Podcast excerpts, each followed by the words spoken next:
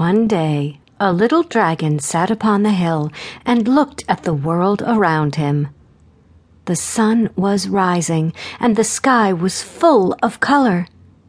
The birds were beginning to sing, their bright feathers full of beauty. The flowers were all opening, and their brilliant shades sparkled with the morning dew. Things were just the way they should be.